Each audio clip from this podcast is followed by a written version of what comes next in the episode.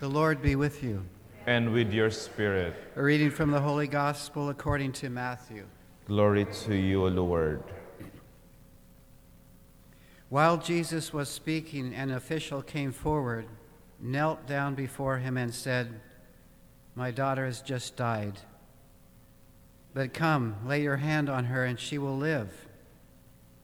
Jesus rose and followed him, and so did his disciples. A woman suffering hemorrhages for 12 years came up behind him and touched the tassel on his cloak. She said to herself, If only I can touch this cloak, I shall be cured. Jesus turned around and saw her and said, Courage, daughter, your faith has saved you. And from that hour, the woman was cured. When Jesus arrived at the official's house and saw the flute players and the crowd who were making a commotion, he said, Go away. The girl is not dead, but sleeping. And they ridiculed him. When the crowd was put out, he came and took her by the hand, and the little girl arose.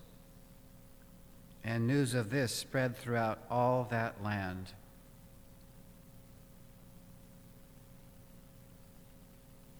The Gospel of the Lord.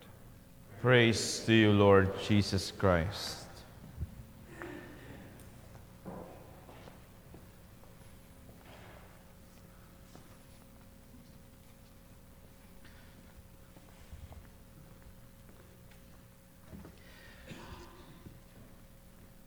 The gospel that we just heard is actually the version of the, the, the version of Matthew of the gospel we heard two Sundays ago.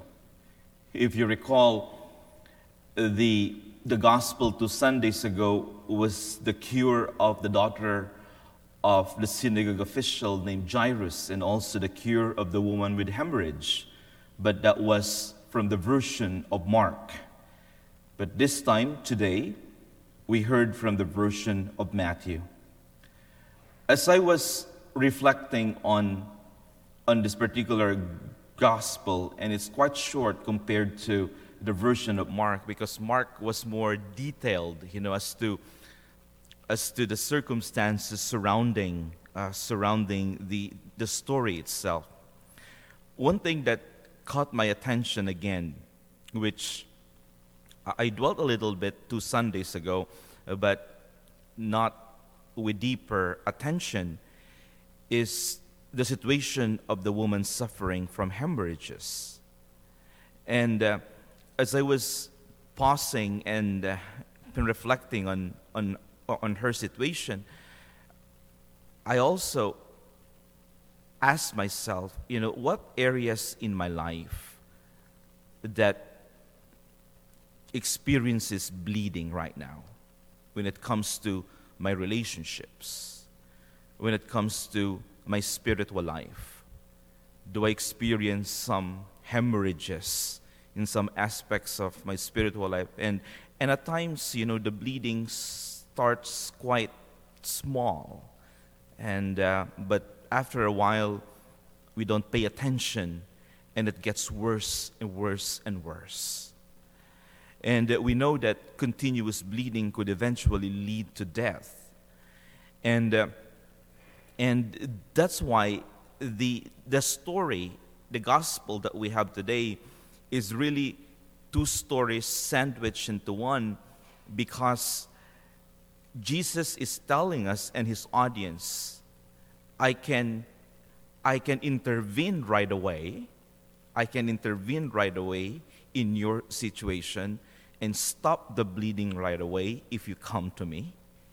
I'm willing to heal you but if you're not ready and, and the bleeding continues and eventually you die in your spiritual life, just like, or almost dying, just like the situation of the daughter of, of Jairus in the second part of the story, I'm still able to revive you. But we can stop the bleeding right away so that we don't have to experience, you know, akin to spiritual death. As we reflect on this gospel, let's ask ourselves again, you know, is there an area in my spiritual life that needs to be touched by Christ? That needs to be touched by his cloak, by his tassel, so that we can truly experience new life. Courage, daughter, your faith has saved you. It requires courage on our part, which is also a response of faith, a response to that conviction of truly believing that my relationship with Christ has transformative power in my life.